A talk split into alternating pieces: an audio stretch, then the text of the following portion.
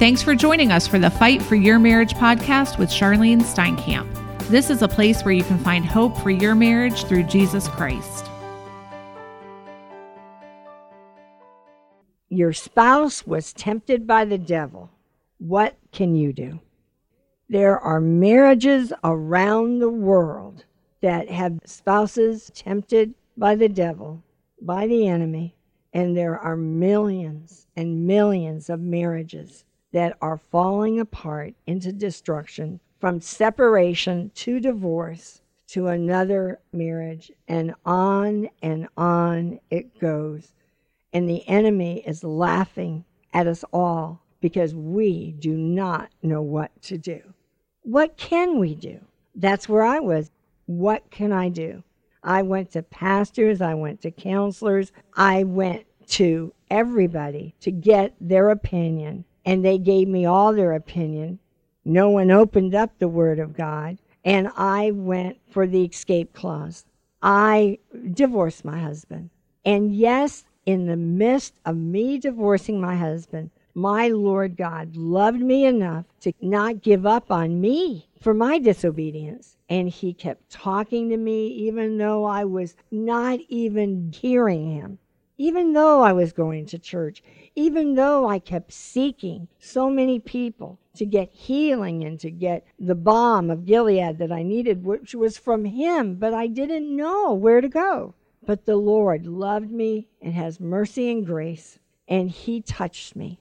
After the divorce, so many people say, if I get divorced, then it's it. But it doesn't matter.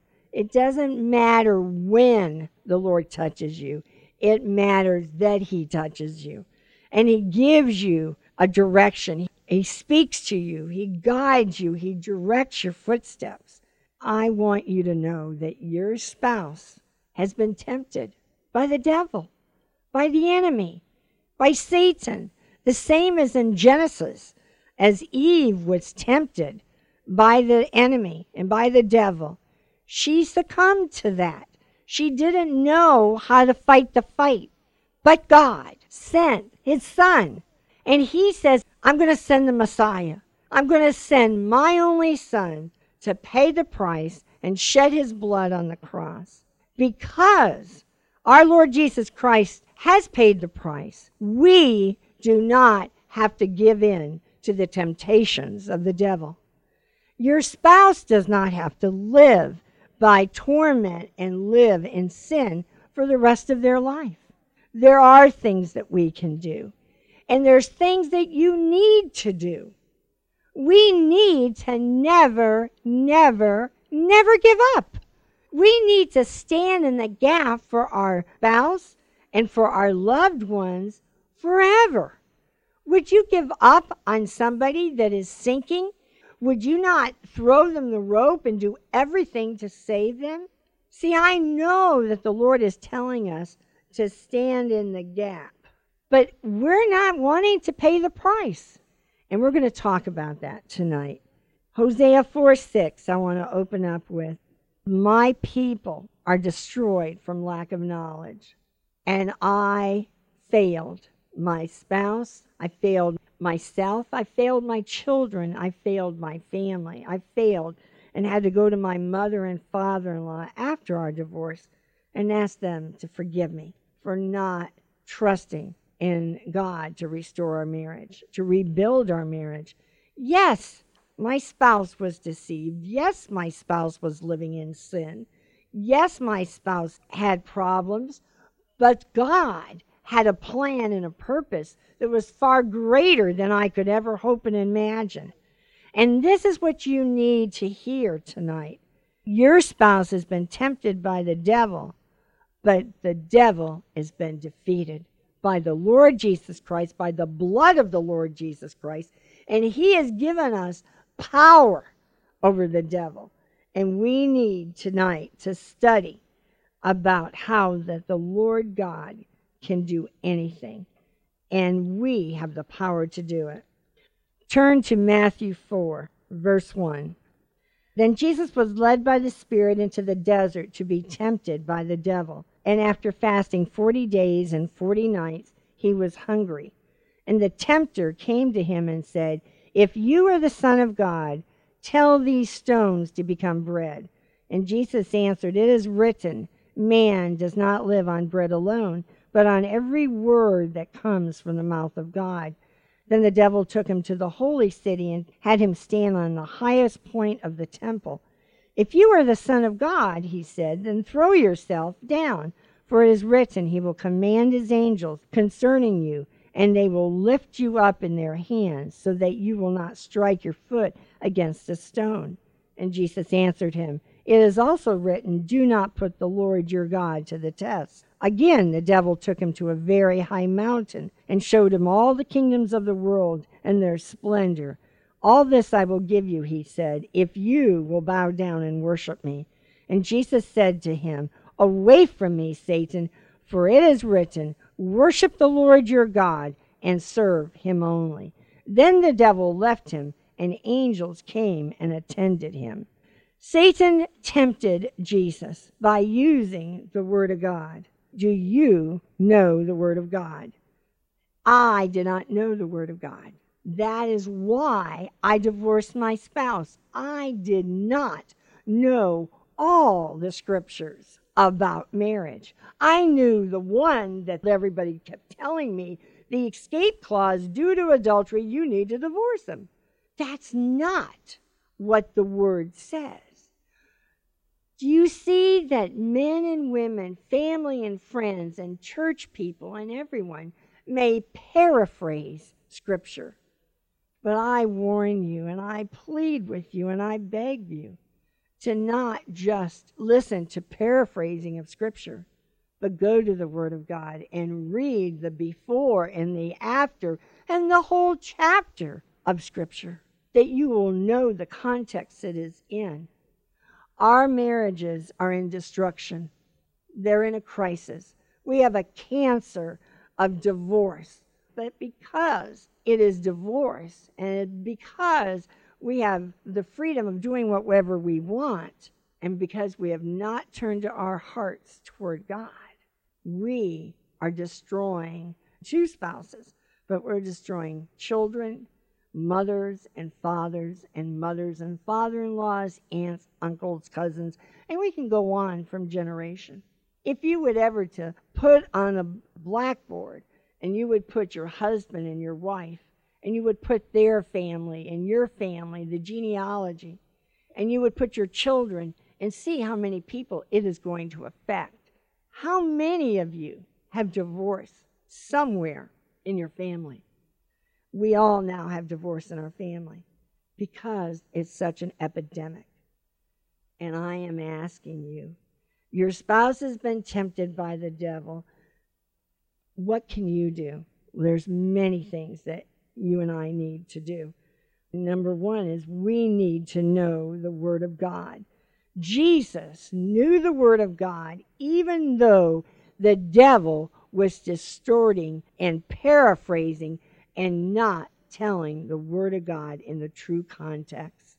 I'm saying to you, you need to start today to read the Bible through in a year or two years. I don't care when you start, if it's in January or if it's in June. Start reading the Bible. I don't care if it's three or four chapters a day, if it's two chapters a day, but you need to discipline yourself. You know what? We have become a very lazy society. And we Christians, I would say, are probably the lazier part of society. We can have men and women of all ages go to college and graduate with master's degrees and all these other degrees. We can have children at three, four, five, six years old learn computers, but we, as a Christian society, cannot learn and memorize the Word of God. And there's more power in the Word of God than there is in any other word. And so we need to know the Word of God. We need to have it in our hearts. You need to play it on a CD. You need to sing songs with it. You need to teach your children the Word of God. And I think we need to get serious about fighting the devil. We need to get serious about saying, What can I do? There's a lot you can do. You can be an example to everybody else that you are around. Everybody else. You can be the lighthouse in the darkness of this world, in where you work and where you go to church.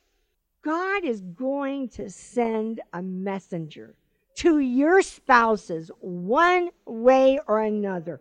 Do you believe in the power of your God? And if you do, then you cannot doubt that God has been speaking over and over and over again. You have a rock that it needs to be broken. It is your spouse's heart that has become hard hearted. And you need to pray like a beam of light. The more you pray, the more you claim the Word of God, the when you pray, it says that in the Revelation that there are prayers of in bowls of heaven. It says that if you pray, God will move. Well, God says the prayer of a righteous man availeth much. So if the Lord is saying to you, your prayers are really going to move mountains, and it says in the Bible that mountains can melt as wax, then if you believe all that, then we need to know the Word of God. We need to stand on the Word of God, and we need to believe in the Word of God. So you need to know the Word, you need to believe in the Word, and then you need to stand on the promises of God. What are the promises of God? Do you know that your Bible has thousands of promises of God? But do you know them? See, I did not know the promises of God.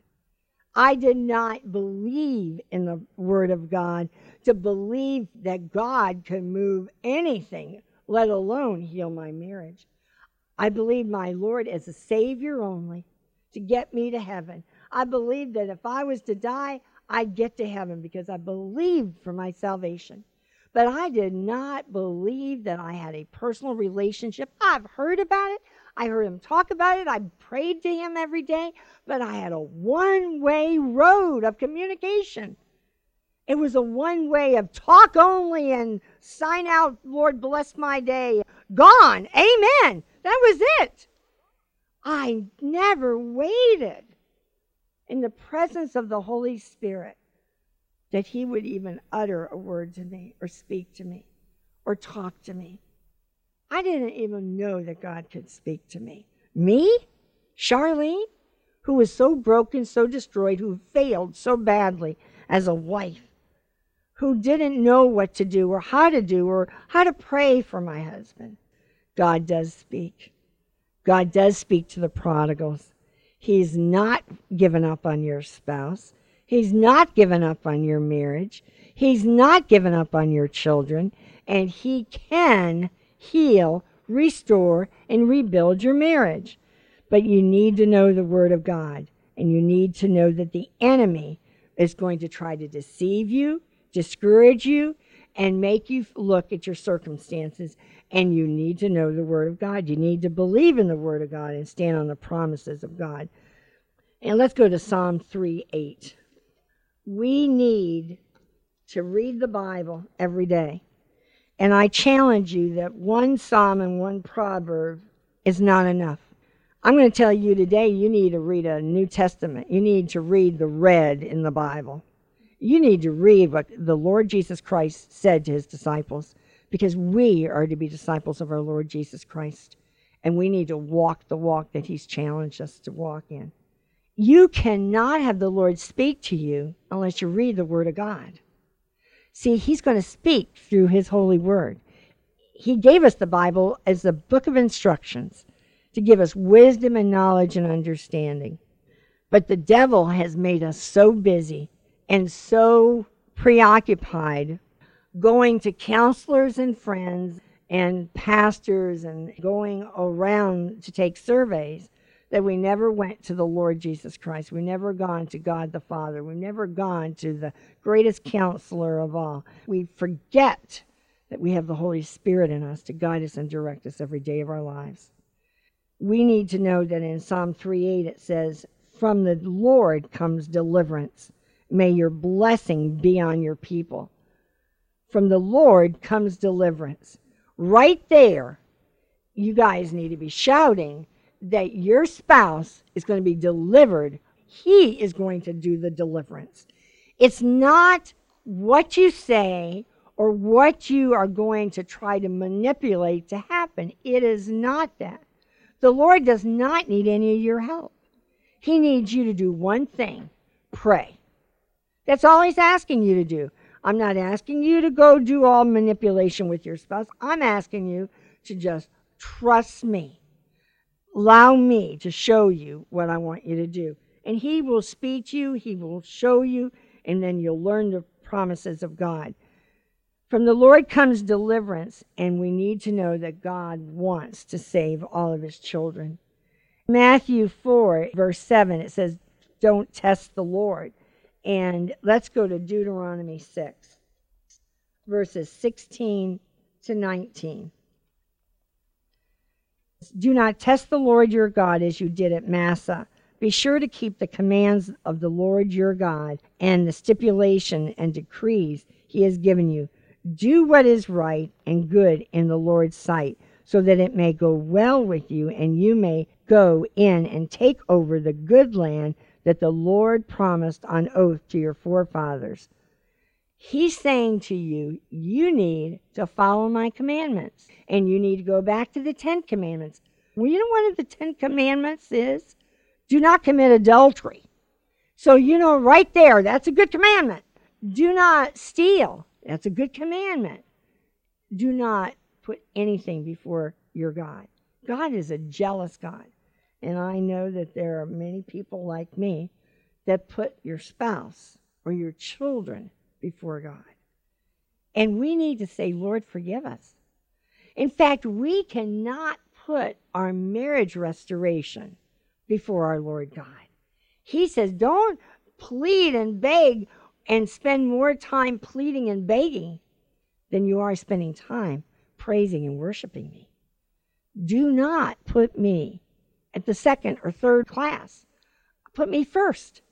He's a jealous God. And he says, Don't test the Lord. In Deuteronomy 6, same scripture, it's in Matthew 4, verse 10, it said, Fear and worship the Lord your God. Serve him only. In Deuteronomy 6, verse 12, be careful that you do not forget the Lord who brought you out of Egypt, out of the land of slavery.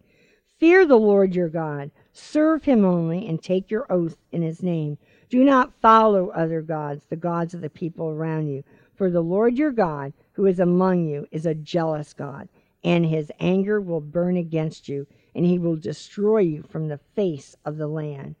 So it's telling you we need to put the Lord God first in our lives, and we need to understand that.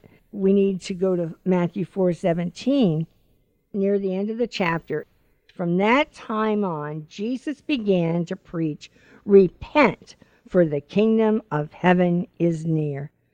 You know, when you have sin in your life, the door is opened ajar with the devil putting his foot in there and saying, I made you do that and you're not going to repent of it, and you're not going to repent of what you said to your spouse that you shouldn't have said, or what you said at work that you shouldn't have said to somebody. We need to have integrity. Because you know what? When you turn on the TV and you start listening to people, they stretch the truth into this way and that way and every way. We need to tell the truth and nothing but the truth. And we need to quit flavoring it to make it sound bigger or better or whatever. And we don't need to flavor about and talk about our spouses and and make it you wouldn't believe what they're doing. No, you need to say you need to pray for me. Pray for them. If you had a spouse who is diagnosed with cancer today, would you not get on the phone and call your church and your pastor and your people and say, Pray for my spouse who has cancer? He's going to die. Your spouse has got cancer of sin, and they're going to die in hell if they don't repent. And we need to be burdened and concerned and just overwhelmed with grief of what the devil has done to your spouse. We need to stand on the promises of God. And my question for you today are you willing to pay the price for the restoration of your marriage? Go to Matthew 16. Matthew 16 And I'm going to go back and read from verse 21 in Matthew 16, verse 21.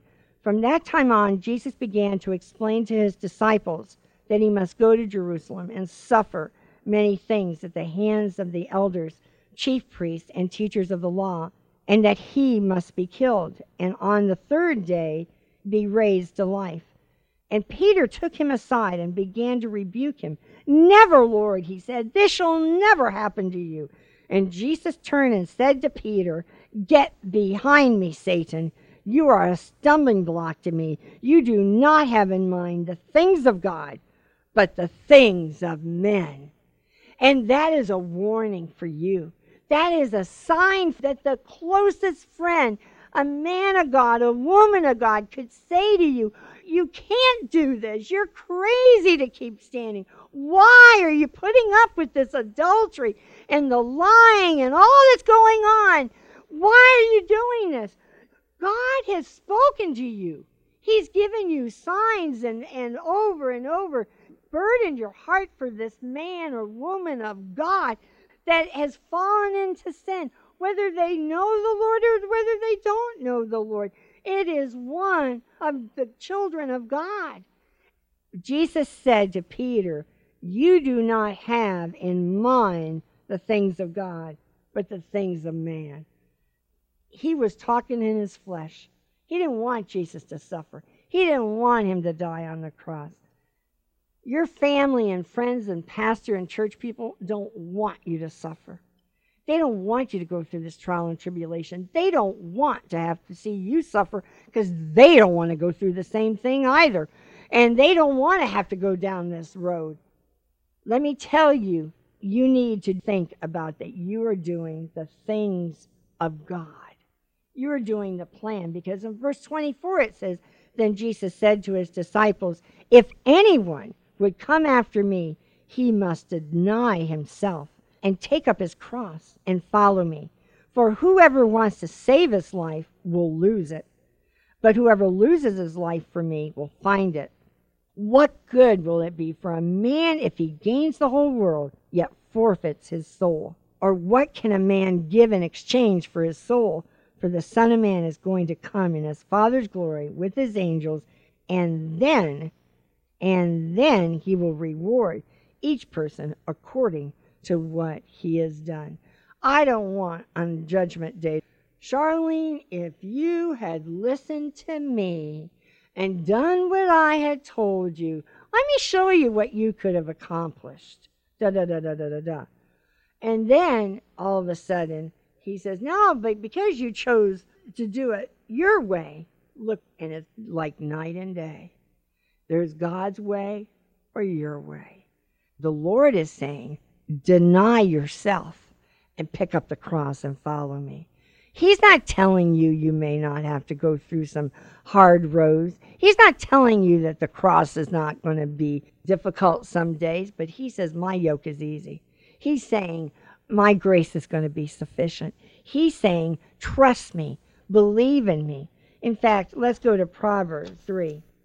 This is a simple scripture that everybody knows, and hopefully by heart, or we'll get there. Verse 5 it says, Trust in the Lord with all your heart, and that means all. All means all. That means not part of your heart. You can't be double minded. You need to trust in the Lord with all your heart and lean not on your own understanding. In all your ways, acknowledge him. Every way, he's saying, I want you to put me first. Acknowledge me. And he will make your paths straight. It says, Do not be wise in your own eyes. Fear the Lord and shun evil. You know what? In the natural, we could think how we could solve every one of our problems. We can figure out and plan, and we're good people and we're successful in our careers. So we could do this. We can make a success of how we're going to do everything because you all are successful people in whatever career you've chosen. So you can accomplish doing this. But the Lord says, I want you to trust me with your heart. I want you not to do it on your own understanding. I don't want you to give me your input. He says, I want you to acknowledge me. and I will make your way straight. I will turn the crooked road straight. It says in 16 to pick up your cross. He says, I want you to follow me. I want you to say, I'm going to believe in my Lord Jesus Christ. How many are going to be praying for other people besides your family? I prayed right now that you will even maybe think of three people or four people, maybe even five people that you know in the society of where you work, in the group, in the realm, in the circle that you work and play and go to church, of three to five people that do not know the Lord Jesus Christ, maybe besides your family, and start praying for their salvation. See what God does. God wants to use you. But we're so selfish that all we care about is my marriage, my family, and my happiness. And I don't care about my best friend or their family or whatever else is going on, or how many people at church that are going to hell because their spouses are not going to church. And I don't even ask them where their spouse is. Because if their spouse isn't at church every week, there's probably a reason why they're not, as you well know. And we need to be burdened about praying for them. You don't need to know the garbage. You don't need to know the circumstances. You need to put in your prayer book, hope you have one, their name so you can mark on your answer to prayers saved and a date so you can start praying for someone else. Jesus Christ was sent down to save his people from their sins. Sin is the greatest enemy that the devil is using to destroy everyone's soul and life. And those who turn to Jesus are going to be set free. We are free in Christ. Jesus Christ is going to set our spouses free from the guilt and the shame that they have right now. Let's go to John 8. Do we really believe that Jesus saves? We believe the ones that come to church that they will be saved. But we need to believe that our Lord Jesus Christ died on the cross for my spouse's sins, for my children's sins, and that he can go and touch them. John 8, 31. To the Jews who have believed, Jesus said, If you hold to my teaching, you are really my disciples. Then you will know the truth, and the truth will set you free. Do we believe that? Some of you don't believe in the power of your Lord God for you and your family, but I need you to remember two people tonight that we can talk about Saul. Saul had a life changing experience. Saul was as bad as your spouse or worse. He was killing people. He was after the Christians. They were hiding to be not found by Saul because Saul was out to destroy the Christian church. He hated the Christians. Everybody heard, do not get near. If Saul was after them with the Roman soldiers, they went the opposite direction. But God, and that's what you got to remember, but God can do anything. Nothing is too hard for him. In Acts 26, Paul had already been touched by the Lord in Acts chapter 9. You can go there. But Acts chapter 9 talks about the Damascus Road experience, and you need to pray. What can you do tonight? Your spouse has fallen into adultery, they've fallen into sin, they've been tempted by the devil. You can pray for your spouse to have a Damascus Road experience. Saul was headed to go kill Christians, and he got stopped by the Lord God Almighty, by the Lord Jesus Christ, and he said to him, Saul, Saul, why are you persecuting me? Acts 9 3. He fell to the ground and heard a voice say to him, Saul, Saul, why do you persecute me? Who are you, Lord? Saul asked. I am Jesus, whom you are persecuting, he replied. Now get up and go into the city, and you'll be told what you must do. Now, mind you, Saul was killing Christians, but who did he say he was persecuting? He was persecuting Jesus. You know what? You're suffering and hurting and going through all the pain, but you're suffering for Christ's sake. And if you will do it for Christ's sake and turn the other cheek, go the extra mile, and accept the persecution and the insults, Jesus said he will bless you and your rewards will be in heaven. You will get more crowns because of this. You're going to be blessed for the persecution you're going through right now. And that is what we've got to get back to knowing the red in the Bible. We need to get back to where we know the scriptures that when the devil comes against you and you may go through a trial or a tribulation, you're going to rejoice that you're going through these trials and tribulations, that it's building character and giving you hope and perseverance. You need to know the word so that when the devil hits you with something, you can go get your Bible and look up the scripture and say, Devil, this is this, this, what the scripture is. And you can quote it back and defeat the devil, and he has to leave.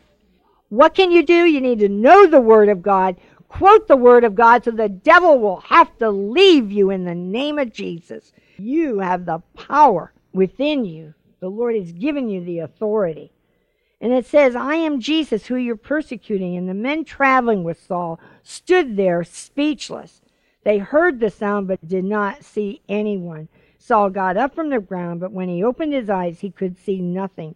So they led him by the hand into Damascus. For three days he was blind and did not eat or drink anything. But in Damascus there was a disciple named Ananias. And the Lord called to him in a vision. And he said, Ananias. Yes, Lord, he said. The Lord said, Go to the house of Judas on Straight Street and ask for a man from Tarsus named Saul, for he is praying. In a vision, he has seen a man named Ananias come and place his hands on him to restore his sight. And Ananias answered him, Lord, I've heard many reports about this man and all the harm he has done to your saints in Jerusalem. And he has come here with authority from the chief priest to arrest all who call on your name. But the Lord said to Ananias, And are you willing to pick up your cross and stand up and be obedient to what the Lord tells you to do. Because here's Ananias saying, Lord, go give me another assignment. That's what he's saying. I don't want to do this, Lord. This is too hard. Lord, I'm going to die. He's going to kill us all. This is what you don't understand.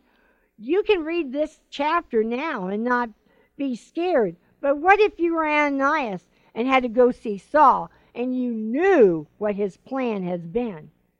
The Lord said to Ananias, Go, this man is my chosen instrument to carry my name before the Gentiles and their kings and before the people of Israel.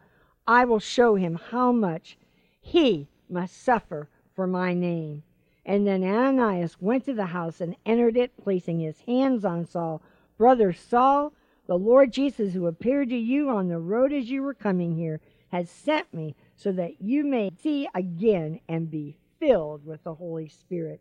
Immediately, something like scales fell from Saul's eyes, and he could see again. He got up and was baptized, and after taking some food, he regained his strength.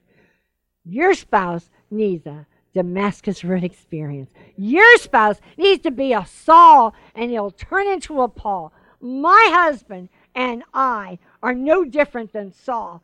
God spoke to me and he said he will be great in the sight of the Lord. Blessed is she who believes that what the Lord said will be accomplished.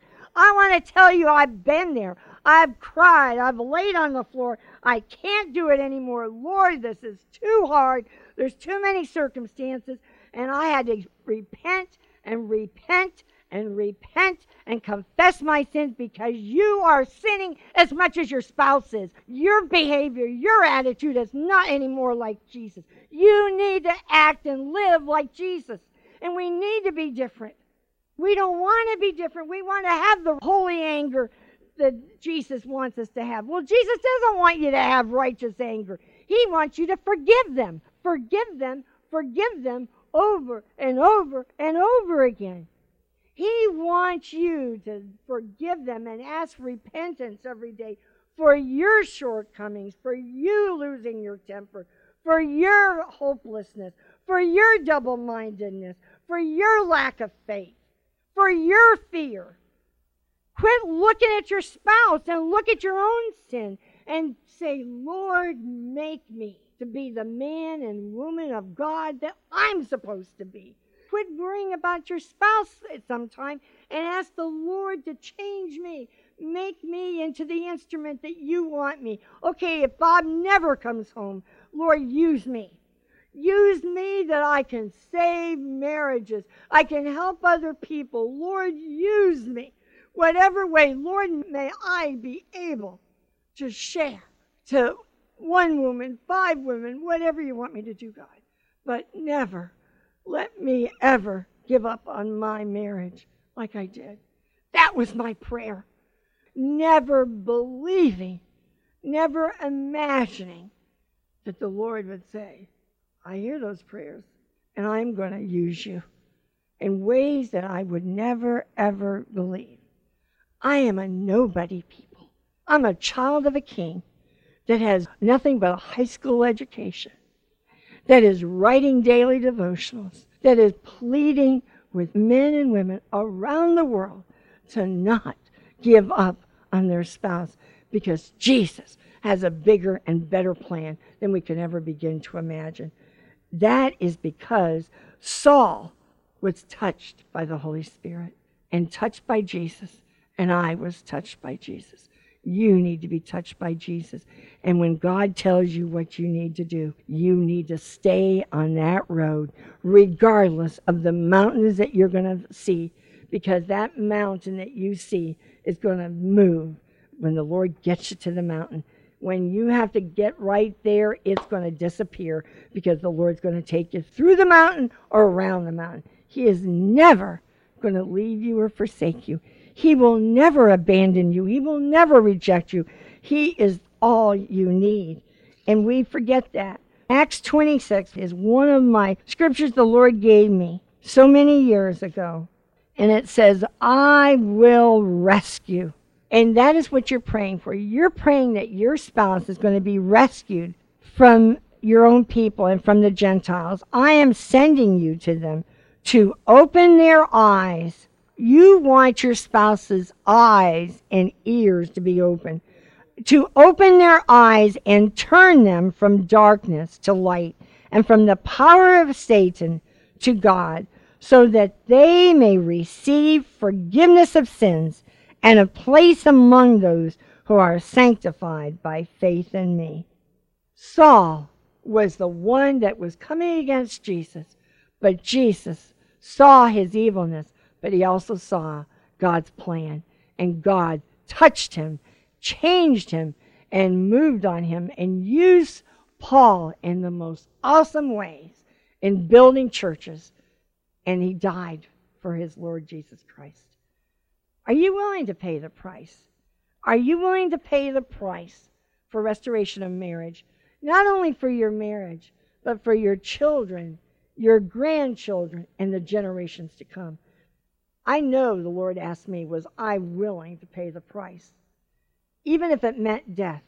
And I knew that I had said, whatever it takes, Lord, to get my husband right, to get my children to heaven, whatever it takes, Lord, I'll do whatever it takes.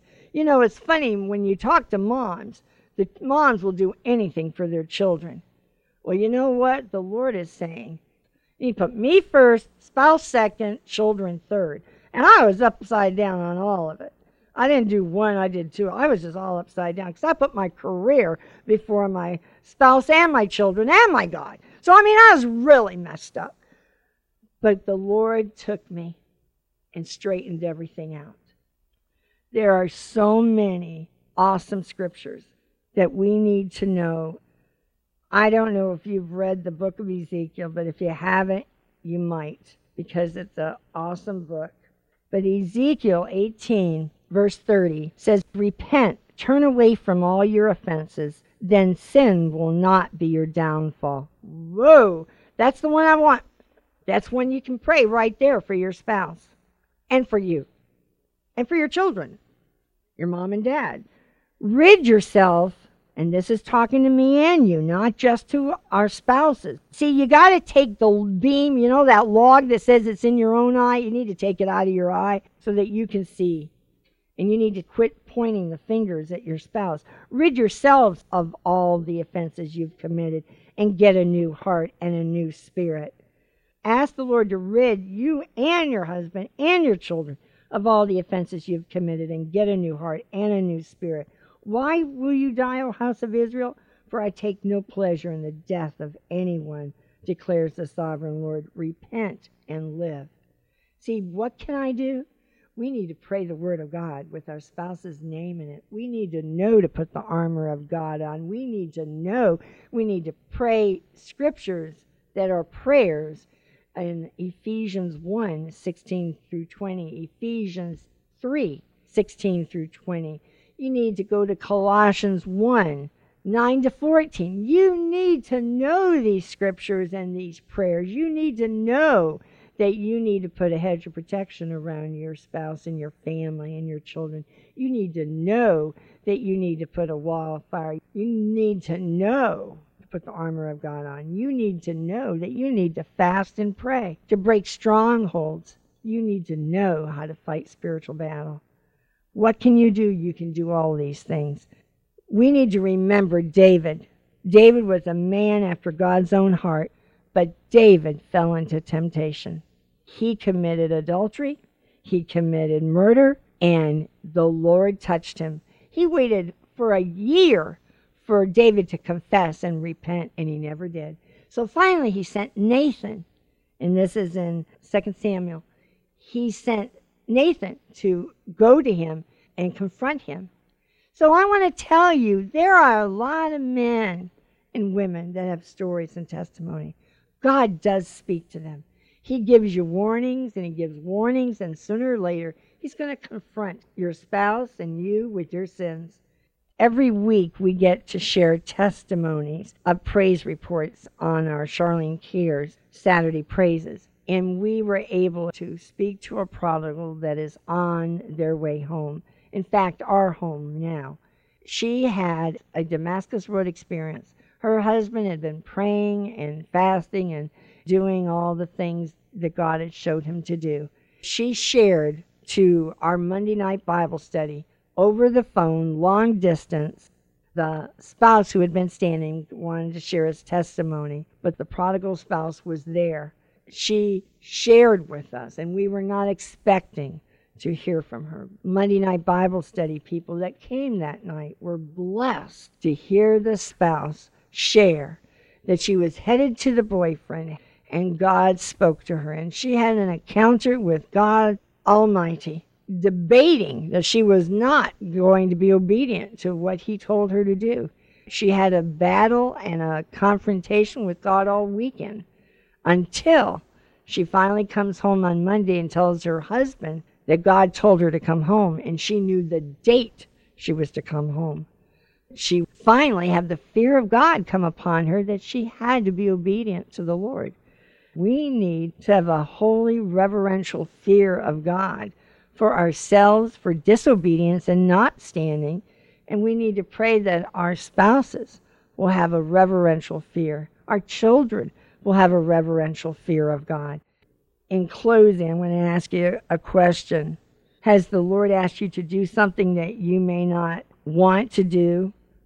Is the Lord asking you to stand for your marriage forever and you're giving Him a time limit? Do you and I not need to be more concerned about our spouses going to hell than our own pleasures of life? If your spouse's life was dependent upon you praying and standing forever, would you be willing to do that? Did you not say in your wedding vows, for better, for worse, for richer, for poorer, in sickness and in health till death do us part. See, I believe we said that with such love and, and such innocence. We did not even begin to think we would have problems. But some of you had problems the very first year. And some of you had problems in the third to fifth year. And some of you made it a little bit longer. But I'm saying to you, you made a vow and a covenant it's not a contract that you can say, whoops, I changed my mind. She doesn't want me, I don't want her. No, that's not what God said. It's a covenant, a vow for life. And so I am challenging you tonight. Your spouse was tempted, they fell into sin. What can you do? You can stand in the gap. You can pray and pray and pray. And you can know the Word of God. You can believe in the Word of God and you can stand on the promises of God. You can believe in the power of your Lord God and believe that your Lord God can speak to your spouse as he spoke to Saul on the Damascus Road. Nothing, nothing is too hard. I'm going to close with Ezekiel 36, verse 25. I will sprinkle clean water on you, and you will be clean. I will cleanse you from all your impurities and from all your idols. I will give you a new heart and put a new spirit in you. I will remove from you your heart of stone and give you a heart of flesh. And I will put my spirit in you and move you to follow my decrees. And you will be careful to keep my laws. Let's skip down to verse 33.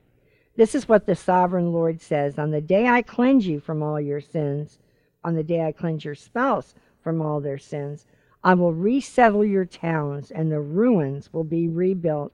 The desolate land will be cultivated instead of lying desolate in the sight of all who pass through it. They will say, This land was laid waste, has become like the Garden of Eden. The cities that were lying in ruins, desolate and destroyed, are now fortified and inhabited. Then the nations around you that remain will know that I, the Lord, have rebuilt what was destroyed and have replanted what was desolate. I, the Lord, have spoken, and I will do it. It's another promise from God. Your spouse has been tempted by the devil. Are you going to stand in the gap? What can you do? You can never, never give up on your spouse.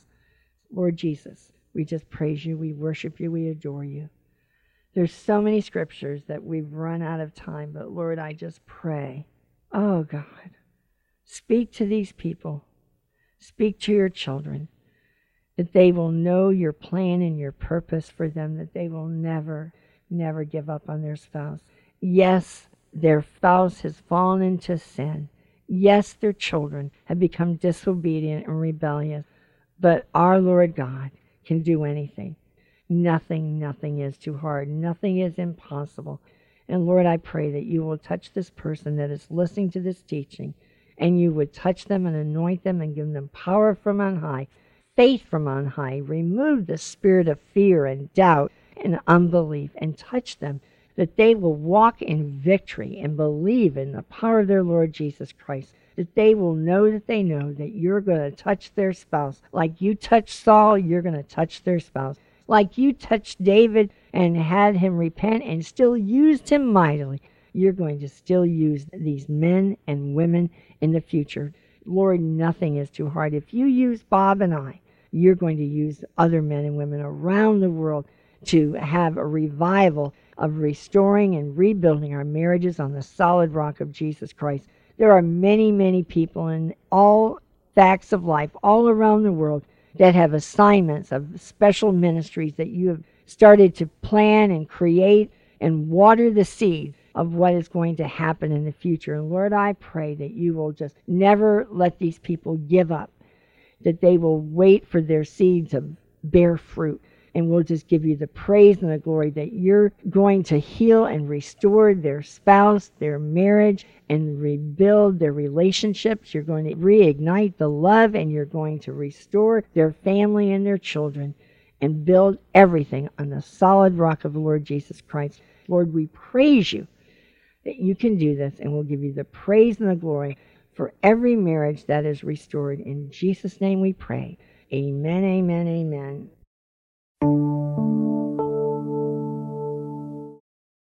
If you are like me, you probably like to have as many things in your life automated as possible.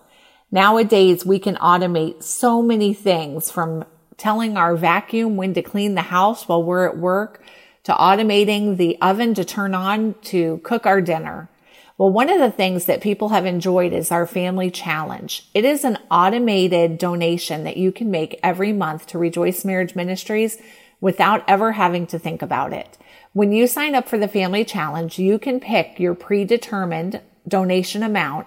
And on the first or 15th day of each month, depending on the date that you choose, until you tell us to stop, you will make a monthly contribution to Rejoice Marriage Ministries without ever having to think about it.